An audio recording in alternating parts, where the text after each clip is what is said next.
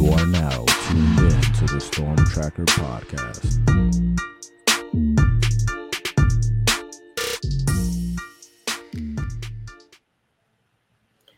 Storm Tracker podcast here. Marcus Benjamin here with my guy Frank Tucker representing for CanesCounty.com, part of the Rivals Network. Make sure you subscribe to our YouTube channel and, of course, the website again, CanesCounty.com. And the inevitable finally happened, Frank. Josh Gattis, offensive coordinator, officially out at Miami.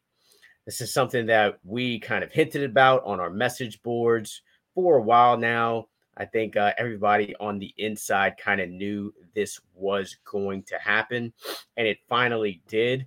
Uh, most were thinking that Cristobal would wait until Gattis secured a job elsewhere.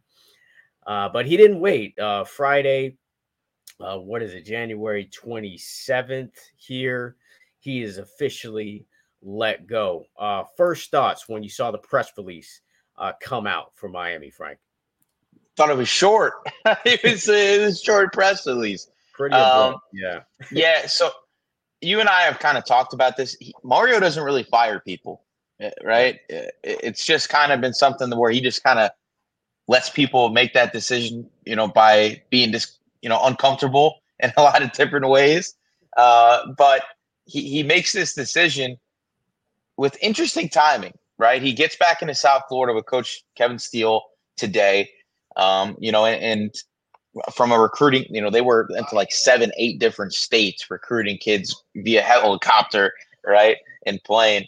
But he comes back and immediately lets them go and that's interesting to me because I, everything that we had heard was Gattis was searching for another position, and they were going to wait to let him find a spot so they could get out of that buyout, you know, and and just kind of have that seamless transition to the next guy.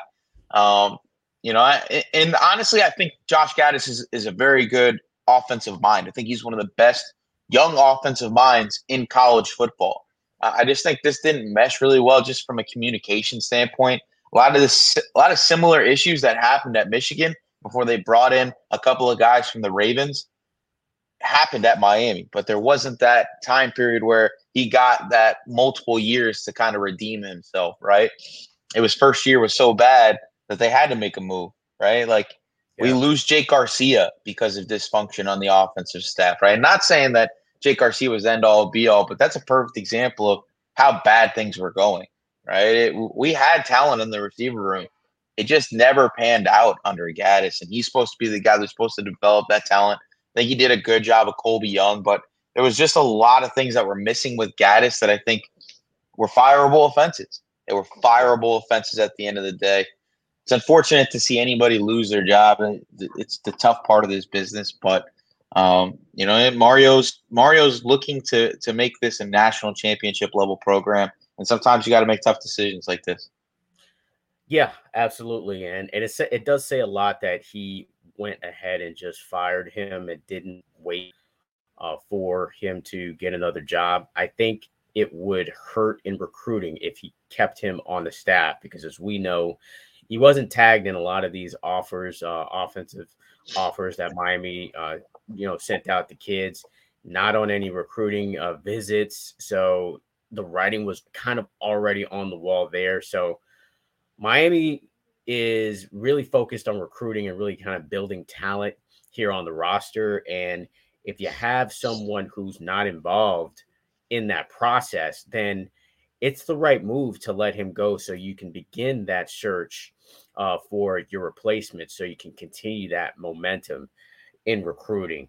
So what's next though for for Miami? I mean, first off, Josh, Josh Gattis, I think it was is a great guy. Um, I got to know him pretty well, and um, uh, I do think he went into a bad situation. He probably didn't realize the dysfunction uh, in uh, in the program or the lack of depth. Maybe wasn't really assessed as well as it could be because once the injury bug started to bite this team, this team fell apart, and uh, that there was there was nothing that Gattis did to help uh, guide this team in, in in the right direction to at least get a get a a, a bowl appearance. And and the offense let's just say say what it is man it was historically bad historically bad i mean uh, you can see the, the the story on canescounty.com on on as far as how bad rankings wise in college football they were and just based on those optics alone i think you have to kind of uh, move on, or you kind of understand why Miami and Cristobal decided to move on here. Uh, but where do they go now? You know, I think you have to have an offense that plays to TVD strengths because TVD is is going to be with us uh, for for this next upcoming year, and eh, we saw him thrive in that Rhett Lashlee offense, which was more of like a quick passing game, more of a spread out type of look, uh, less focus on the running game. Uh, but Cristobal likes the running game. He likes that power uh, type of uh, scheme. So, which direction do you think my, Miami should go? Should they continue to try to do this uh, power scheme because that's the route in which they seem to have recruited uh, to go in that direction, or do you go with kind of a spread type of offense? I mean, listen. So here's one of the things that you know I've always wanted to kind of talk about with people is the spread offense doesn't mean more passing, right? The spread just means that you got a certain receiver look. It's typically four to five receivers, right? But that doesn't always mean that it's more passing, right? You can have a shot wing offense right? That is based around the wing T scheme and have a bunch of receivers out there, right? That are just there's a lot of motion into their run uh, run spot run blocking spots, right? Or you know it, it's still a run based offense. I think that there's still going to be that philosophy of being able to pound the rock, being that power based spread offense that Mario Cristobal wants to run. I think that the move that they're going to make going forward is the offensive coordinator is going to be coaching the quarterback position rather than the receiver position. That's the big transition I think is going to be made with the next coach. Whether that's a James Coley, whether that's a Marcus Arroyo, whether that's somebody like that, it's going to be a guy that works directly with the quarterback and not another position. I think they would rather bring in a receivers coach than bring in a quarterbacks coach. It's and that's going to be where the fix is going to be made. And I think that was where a lot of the disconnect was this year with Josh Gattis. We've talked about this before. You don't even get into the first, you know, the first quarter of the year. He doesn't even really have a relationship with Tyler Van Dyke enough to where they're watching film extensively together. That was a Ponce and TVD thing. And I think that was a huge problem because we saw an uptick in TVD production as soon as they were able to get on a semblance of a page. And then TVD gets hurt. Then the offensive line falls apart. Then you're continuing to have issues at receiver. So it was just, it was Murphy's law for the offense at, at Miami this year. What can go wrong will go wrong, and it did. Yeah, I think I think that they're going to bring someone in that wants to run the football. You got guys like Mark Fletcher, you got guys like Chris Johnson, right? That you you want to utilize. You want to utilize. You don't really got you know short, shifty backs. It's more guys that Javante Citizen, you know, guys are going to be over 200 pounds, have the ability to run downhill. Then you just bring in uh, an entire offensive line unit basically that fits what Mario Cristobal wants to do. Like you said, you, got the next Penei Sewell, right, coming into the program at Francis Mauigoa. Samson Okunlola is is is somebody that Mario Cristobal has talked about as the next Bryant McKinnie in this program. That's a that's huge words, yeah. uh, huge words of of praise, right? and, and they want to get back to this style of smash mouth football. The defense, I think, has the talent to be in place to help this team be a, a solid program, especially in the ACC where it, it's open. It's open to for the taking at, at on a yearly basis, right? And I, I think that they're going to stick with stick with that route. Yeah, yeah, definitely. Uh, you make a good point about the quarterbacks coach also being the offensive coordinator because right now, essentially, Miami has three vacant coaching positions open with the wide receivers coach because Josh Gattis was also the wide receivers coach, and Frank Ponce also leaving the program. Now, there are some options at wide receivers coach as well um, that you know I, have listed kind of toward the bottom of of uh, my list on on CanesCounty.com, uh, and uh, that's going to be a key position to fill as well because let's be honest, um, the recruiting on the wide receiver position via the you know high school or transfer portal has has not really produced a lot of talent. Yeah, you got Ray Ray and Robbie, but these are hometown kids that always wanted to be Hurricanes. And you, you didn't really bring anybody from the transfer portal um, as far as receivers. So you need a guy who can recruit at least the state of Florida, something somebody that is is really proven, uh, uh, like like uh, like a Kelsey Pope or maybe even a Taekwon Underwood. Who knows? Um, someone who's familiar with South Florida and, and recruiting South Florida at the wide receiver position will be key. The offense overall, Frank, to me, I think is going to be the same as as last year. I, I think I mean, I hate to be a Debbie Downer in this situation, but I don't I don't really see a lot of improvement with this offense as far as roster wise. I mean, yeah, most people think this offensive line is fixed. I don't I really don't think so with the departures of Jakai Clark and, and John Campbell. Yeah, they were, you know, maybe average offensive linemen or maybe slightly above average.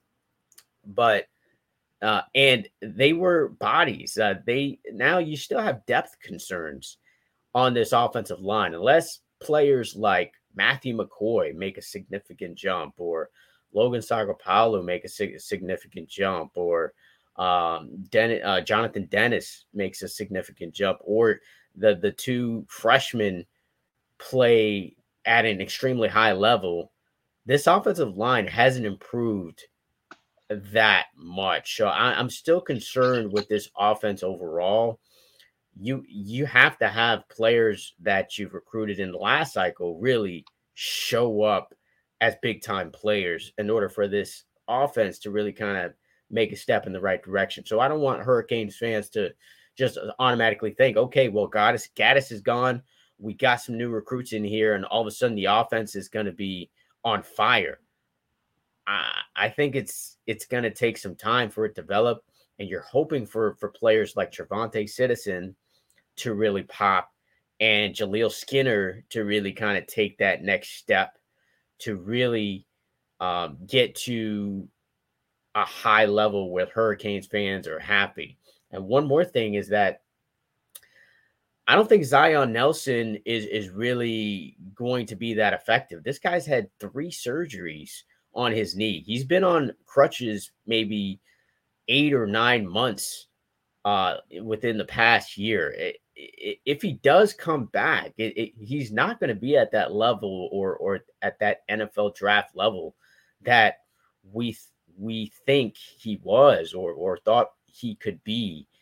And um, also Arroyo, same thing, coming off an ACL uh, surgery. So it's it's it's not as it's not as uh, a great as of a as an upgrade from from last year as, as people think with the players that they come in.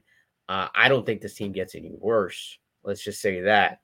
But I don't think this is a, at this point. I don't see this team getting to nine, 10 wins. Let's just say that.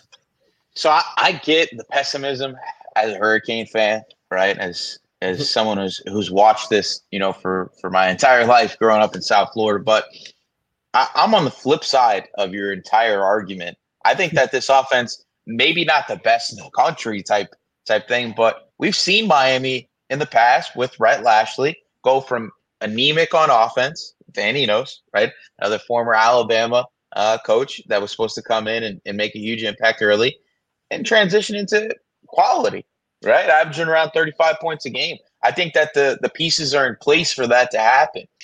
Tyler Van Dyke, we we've seen him be a Heisman contender, quality quarterback. You have a quality backup in Jacurri Brown, who, with another offseason of development at quarterback, could be good. This is college football, right? Hendon Hooker was an absolute nobody before he blew up this year for Tennessee. It is not outside the realm of possibility for a guy to make a huge jump from one year to the other. I think that they have three future NFL backs on the roster right now, which is way different than last year, right? And that doesn't include Henry Parrish. Like we nobody's still talking about Henry Parrish, who was our leading rusher last year. You have four guys that can run the ball. And the running back position is a position where a kid who's a freshman, a true freshman, could make an impact right away just because it's one of those positions where it's not that much of a transition right? Mark Fletcher, we know how good Mark Fletcher is. We know the explosive skill set that Chris Johnson has. I, I, think you got some worries at receiver just because you don't have a true alpha. But Colby Young could make another huge jump, right? Yeah. You you spoke about him extensively last year, uh, talking about him as a potential breakout candidate. He did just that. Yeah. Coming into this year, he's going to be that major target in the red zone. Jacoby George, another year healthy. Hopefully, no suspensions at the beginning of the year. He could, he's going to be a guy that helps. Xavier Restrepo, we know what he can do, right? Robbie and Ray Ray, maybe not crazy production as freshmen, but again, explosive ability that brings speed to this offense that they didn't have before. And I think they've completely reconstructed this offensive line by bringing in seven, seven elite players, in my opinion.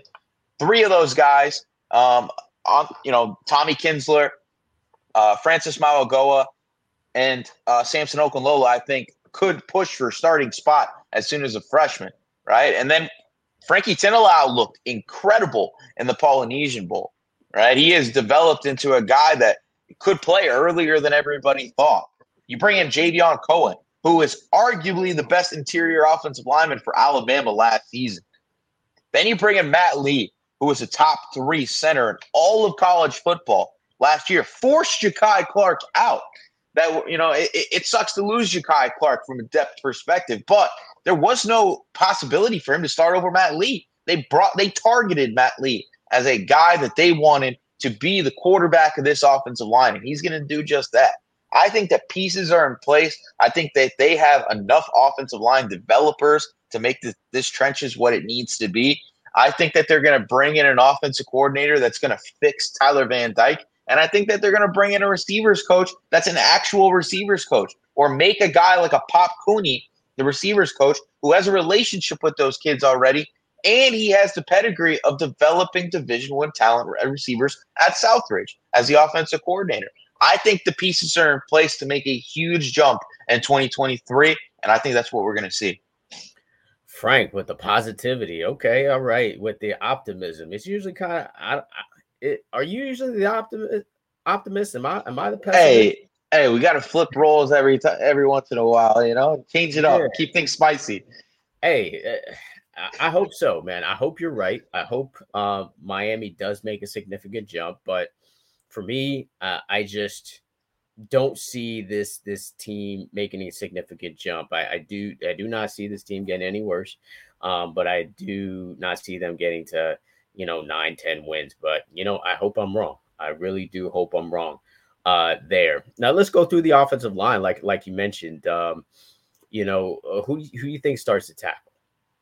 I think we're going Zion, and then I honestly think Francis Mauigoa ends up starting at right tackle. That's just my opinion. I, I think he is college ready. I think the comparison of Penei Sewell is perfect. He is a future first round draft pick at right tackle with the potential to jump inside if needed. But I think he is a generational talent. Samson Okunlola, I think he's going to take a year to acclimate to that level of competition coming from, you know, Massachusetts. He didn't play an elite schedule. I think that there's going to be some, I think he's going to have to add a little bit of weight you know, mass and. He, he's a freak of nature. But I think that they're probably going to want to get a, a little bit more size on him, right? And then you know let him transition after Zion, um, you know, leaves. And then I think Javion Cohen it could play at one of those tackle spots if needed as well. Yeah, uh, yeah. For me, I, I do think it's Javion Cohen who ends up starting, and we'll see how healthy Zion is. If he is indeed healthy, then I think he definitely starts at the other tackle position. Uh, what about at guard? I'm going to Nez Cooper as the number one guard on this team. Ooh, okay. Nez Cooper. Um, I'm a huge Tommy Kinsler fan, man, and and the staff has raved about him. I think he could be a surprise starter for this team. I really, I really do think that he could be a surprise starter for this team.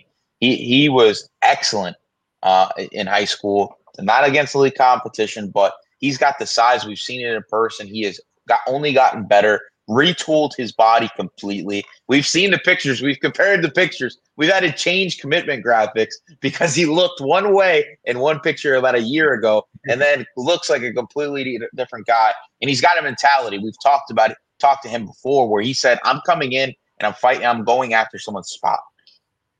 Yeah. And, and, and that mentality, I think, is is what this staff is looking for in the players that are coming in. That's where the culture change uh, is, is is really important. And I think Tommy Kinsler is a culture change type guy. Yeah, and and at the other spot, I think Jalen Rivers still holds down the other guard spot uh, for me. Um, so we got uh, Jalen Rivers and Nez Cooper at guard, Zion Nelson and Javion Cohen at tackle, and then we all pretty much think it's going to be Matt Lee at center. Yeah. Uh, running back, you know, it's I, you know, I don't think that's something that we even really need to speak about. It's going to be a rotation of backs. Mark Fletcher, I think, is going to get some carries, some looks, and you're going to have Henry Parrish probably uh, going to start out as the lead back, and then Don Chaney, um, if healthy uh, and can stay healthy. Uh, I think he's going to be in the rotation as well, and pop in TreVonte Citizen if he's fully recovered from his injury. But um, they're rolling with Tyler Van Dyke at quarterback, man. Um, your thoughts just on that? Ro- rolling with Tyler Van Dyke again. There were rumors that he possibly could transfer to a different school. We heard uh, maybe Notre Dame was was a possibility for him, but they're rolling with Tyler Van Dyke again. And uh, what I heard from a source is that they they had a chance to get Dante Moore um, and Dante Moore is a quarterback that I think, besides, um, you know, I, you know, the, the guys at Rivals might kill me for this, but I actually think Dante Moore and Nico can't pronounce his last name. I am a Olivea. There you go. Uh, it, are better quarterbacks than Arch Manning, in my opinion. I mean, um, and Miami had a chance to get Dante Moore. He was really impressive at OT7 he was really impressive at the All American game in San Antonio. Uh, Dante Moore is a kid that I saw in middle school. So he's a kid that I've been following since that time because he was at a hotbed um, uh, showcase and he won that tournament as, as, as an eighth grader, I believe. So I've been following his career since that point. So from what I hear is that Dante Moore and Dante Moore had a relationship with Josh Gattis uh, because he's from uh, Michigan, and you know Gattis was very very familiar with Moore, and he's been recruiting him since since he was a freshman in high school. So I heard there there was a uh, a disconnect with the quarterbacks coach, uh, the former quarterbacks coach in Frank Ponce. The reason why Dante Moore doesn't land in Miami. So uh, so disappointed to kind of hear that news, um, you know, from from a source. I kind of assumed it, but I got confirmation of that. Um, so that is something that is disappointing. But I just kind of wanted to bring that up since I'm bringing up quarterbacks here. So you're rolling with Tyler Van Dyke. Jacurri Brown is now QB two, and you got Emory Williams at QB three. Uh, this and Peyton Matocha, Peyton Matocha too. Peyton Matocha, he, well, what is he on his 15th year of eligibility? I mean, oh wow. So so we do have four quarterbacks, which is which is good because you know I hate to throw Emory Williams, God forbid, he had to get into a game right now into the fire.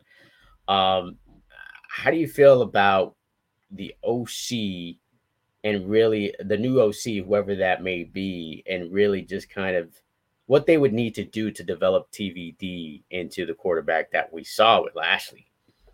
And just go back to the offensive line. I do think Javion Cohen is probably going to slide in at that guard spot if he doesn't start a tackle. So that that that's how where Kinsler would have to slot in. right? Is that is if Cohen jumps in at tackle. But I, I think that it's probably going to be Cohen and and uh, Anez Cooper at guard, Matt Lee at center, and then you're going to have uh, Francis go at one tackle spot, and then Zion at the other. But going back to your point on, on the quarterbacks, um, I, so wait, think, wait, wait, hold on. So you think Jalen Rivers just gets bumped out here? Absolutely, uh, you, absolutely. You jumped by Anez Cooper, basically. Absolutely, 110 percent, 110 percent. I Mario Cristobal and and Alex Mirabal targeted Anez Cooper as one of the building block players of this offensive line. They talked about him extensively last year. I think he was probably the best offensive line in the team last year. I think that there were a lot of issues with Jalen Rivers. I don't think he's lived up to his recruiting billing coming in. I, I know that he's a good player. He's had injury issues, very similar to Zion, uh, and, and, he. I, I'm just. I think that there's going to be some changes. I think okay. that there's going to be some changes. But uh, going back to the quarterbacks, you know, some things that are going to need. Oh, I'm sorry, what were you saying?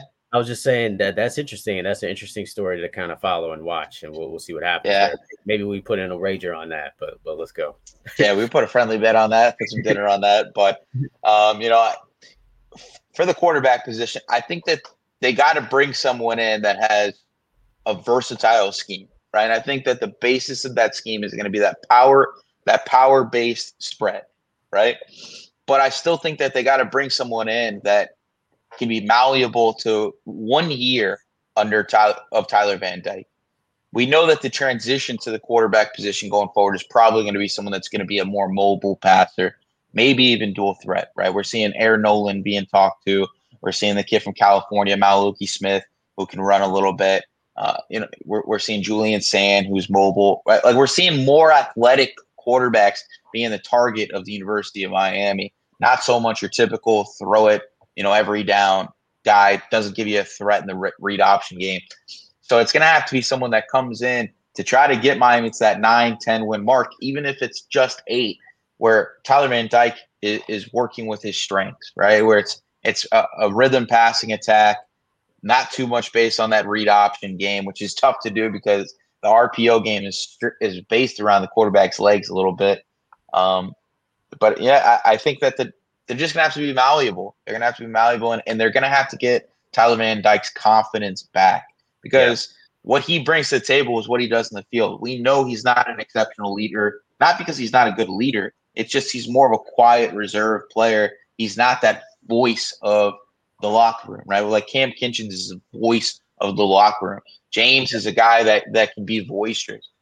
I think that the Matt Lee kid is going to come in and set the tone in a lot of different ways. Javion Cohen, who's part of a winning program at Alabama, right? Ray Ray Joseph, that's a personality that is going to be a leader for this team. I've heard that he's already taken taken him and Rueben Bain have already taken the reins uh, in the recruiting for the 2024 class.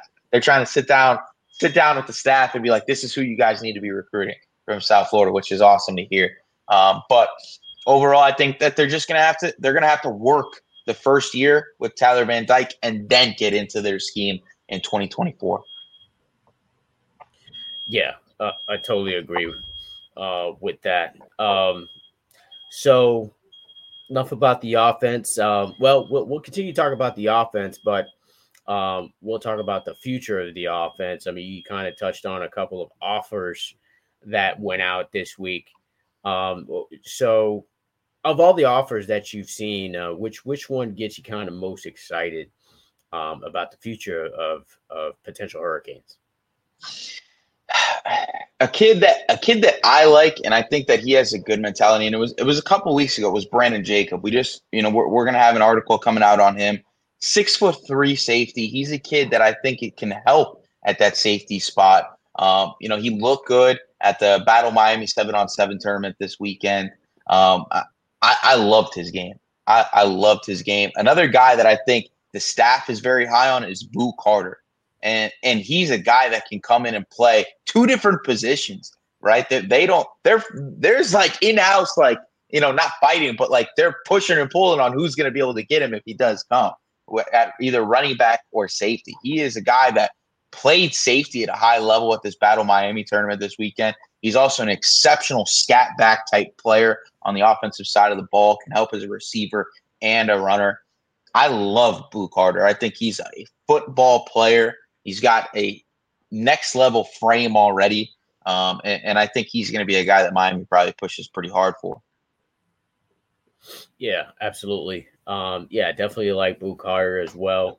Um, and uh, so some other players, what you, you know, we're actually less than a week away from National Signing Day. I mean, uh, it, it kind of loses the luster of because of the original or, or the uh, early National Signing Day, uh, but there are still a couple of players kind of on the board uh, that Miami is indeed looking at. One being Nyckoles Harbor. Nyckoles Harbor, uh, the outstanding athlete out of DC. Uh, just a freak of an athlete with his size and world class speed, looking to be receiver or tight end. Miami went in home for a visit uh, last uh, night or the night before, actually, and uh, it was kind of their final uh, pitch, so to speak, before National Signing Day. He is visiting Oregon. I think Oregon really kind of has the inside track here uh, being that uh, they have a lot of benefits or support for him as a track athlete, which seems to be kind of upfront as as as his uh, you know top factors of, of of where he commits. But Miami still has a puncher's chance here because I think Miami has everything that Harbor needs when it comes to the medical field. He wants to be an orthopedic surgeon. Miami has, you know, one of the top schools top top medical schools in the country when it comes to Power Five programs.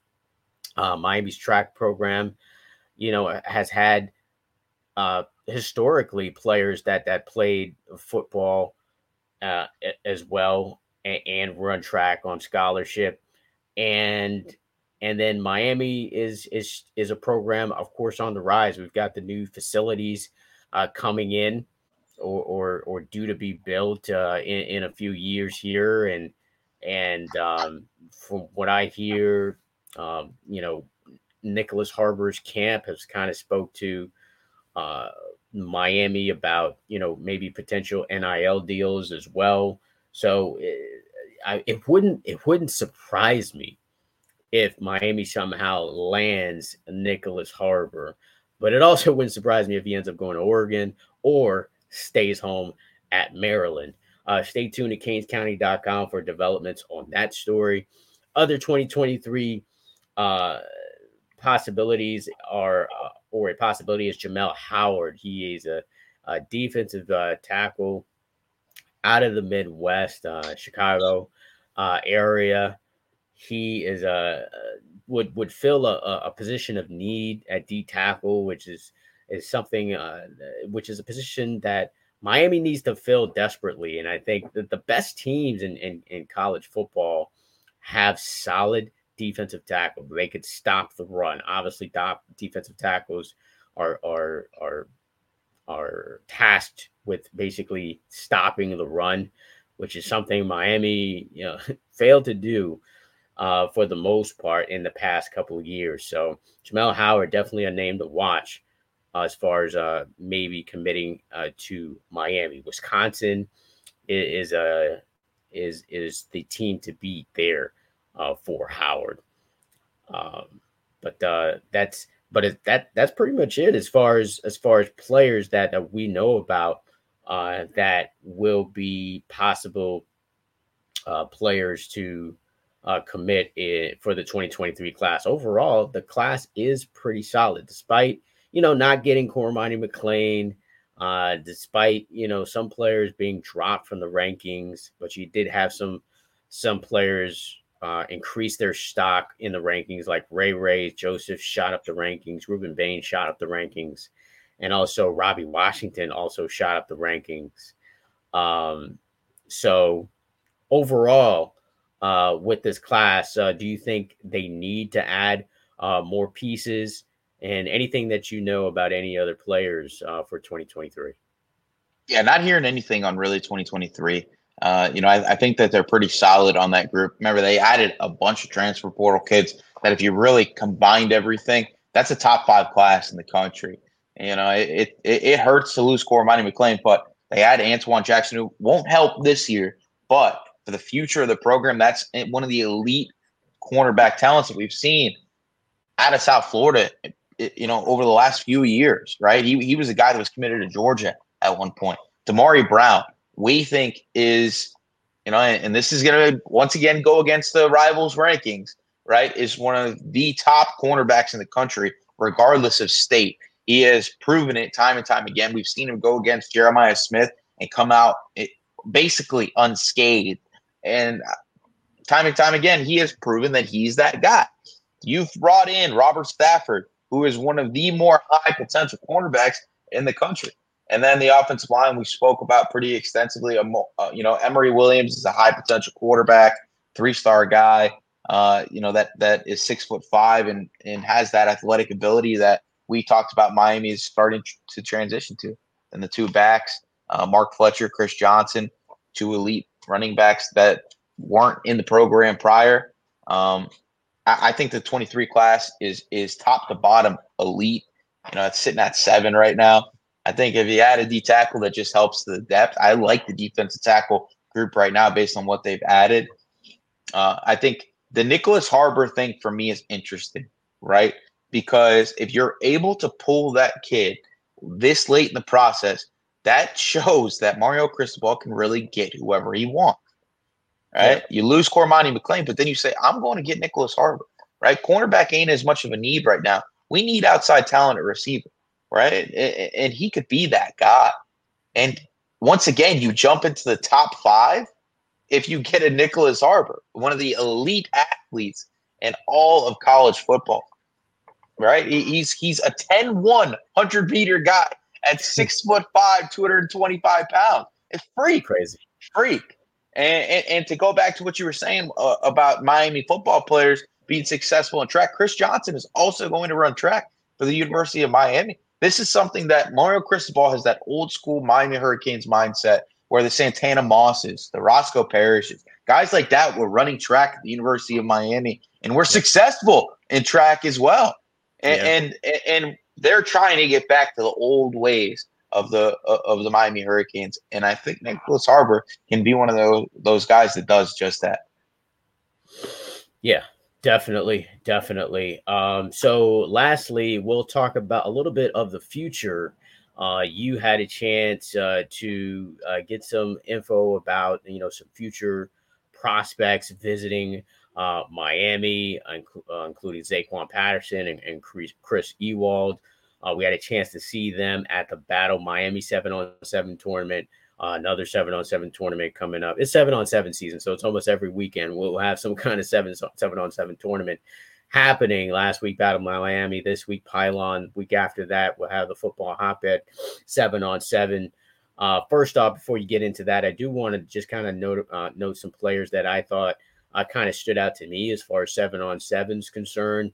Uh, shout out to Le- LeWayne McCoy finally getting a Miami offer um, for Team Raw. He was one of the top receivers uh, for that squad, as well as um, uh, another player that I liked was Ellis Robinson. And Ellis Robinson just recently made the announcement that he's going to announce uh, his uh, school that he'll be committing to on February 1st. Miami is in a good spot.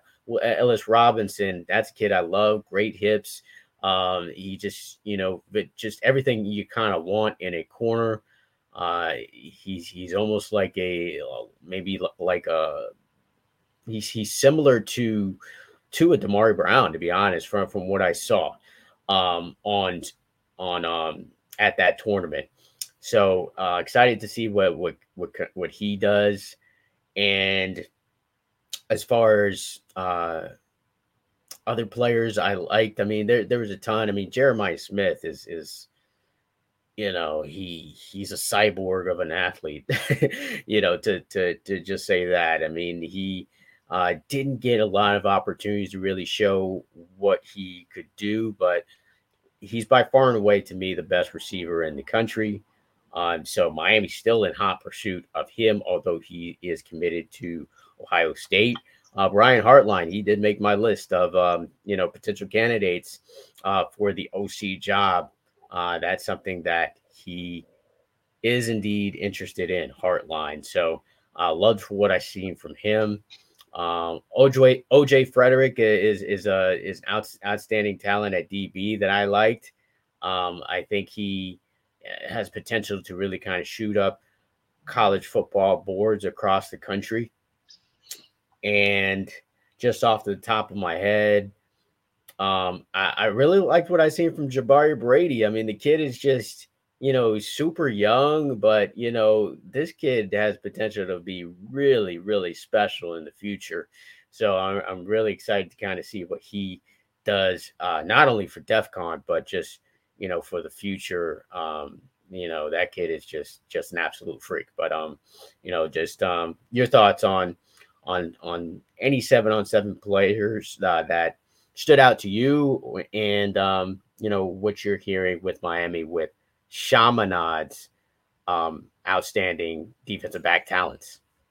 Yeah, so starting off with the Chaminade thing, rumors that there was a rift, right, between Shamanad and Miami. Not the case. Not the case. We we we you know we went on the message boards and kind of explained, you know, what happened with Kevin Smith and Thad Franklin. We we we we reported on that back when back when Thad walked out of practice uh, towards the end of the season.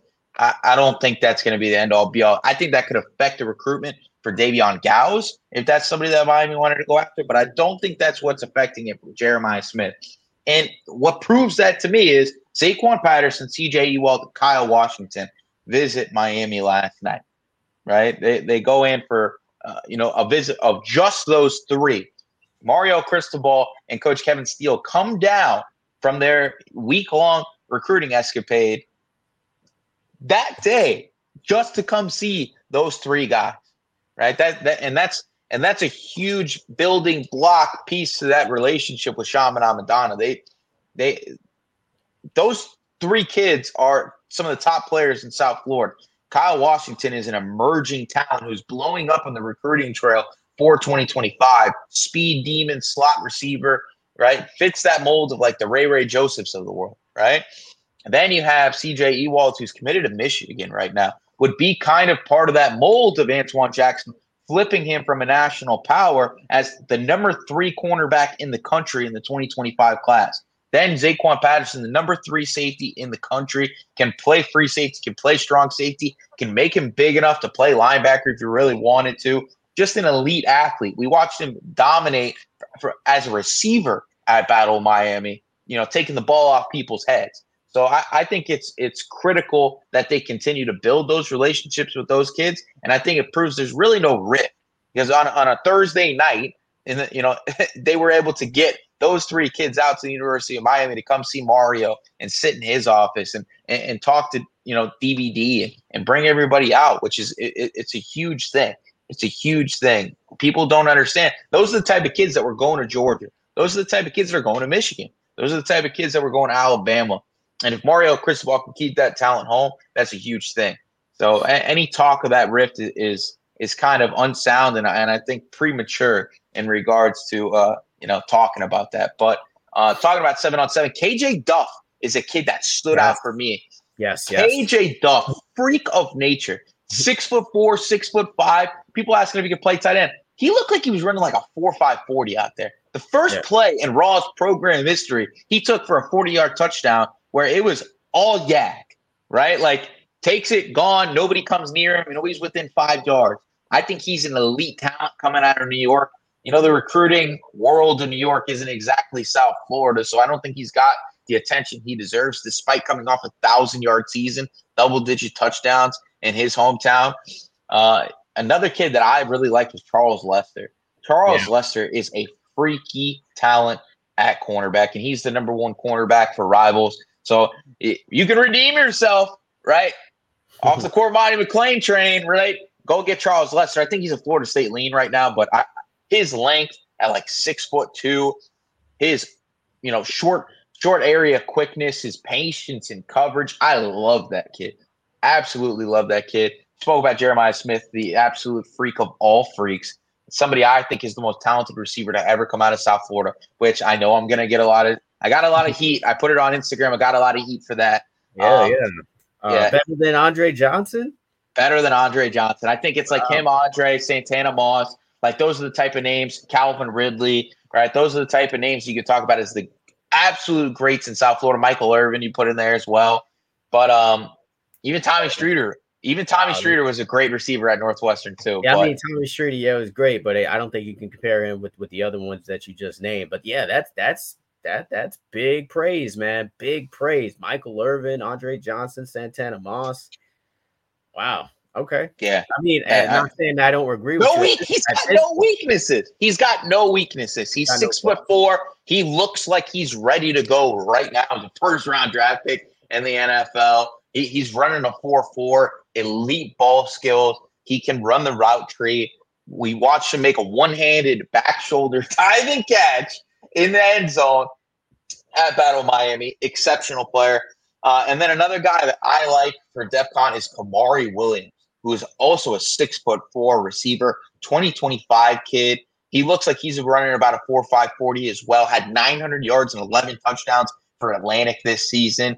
He is he is another guy that is picking up steam in recruiting, and I think that he's going to be a guy that Miami evaluates going forward, along with Kyle Washington. It's he's going to be a guy that people talk about over the next couple of years as one of the best players in South Florida. He was a complete unknown coming into the seven on seven season, kind of lit things up in the tryout, uh, you know, couple weeks that, that DEF CON had. And, and he's someone that I have just watched and, and been kind of like, that is, that's what you need at outside receiver. Speed, vertical ability. We watched him be a red zone threat. The body control was there.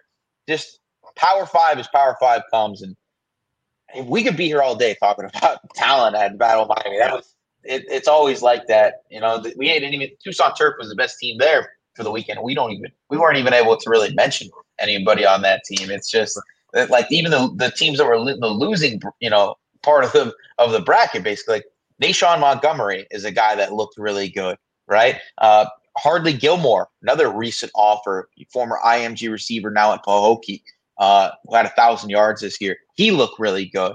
Uh, it, it's it was just Ricky Knight before he you know he went out to, to injury. You know, a couple of pass breakups. Really good player Miami offered. So um, and Pylon Orlando's this weekend. I'll be out there for that, trying to give you guys as much updates as I possibly can, and uh, hopefully you know we get some we get some more traction with the Miami Hurricanes with a lot of the top talent that is out there this weekend in Orlando.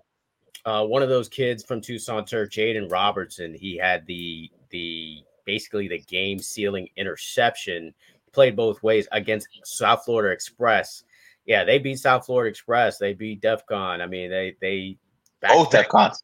Both back- DEFCONs. both DEFCONs, back to back years for Tucson Turf for them to come down in South Florida and beat the South Florida teams.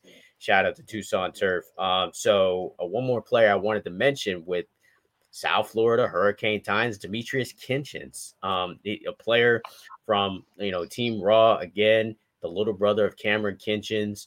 Um, uh, pardon the pun, but a little raw when it comes to talent is concerned. He definitely needs to be kind of molded into a defensive back, but the instincts are, are there. So watch out for for the little brother of the best player on defense for the Miami Hurricanes in the next upcoming years.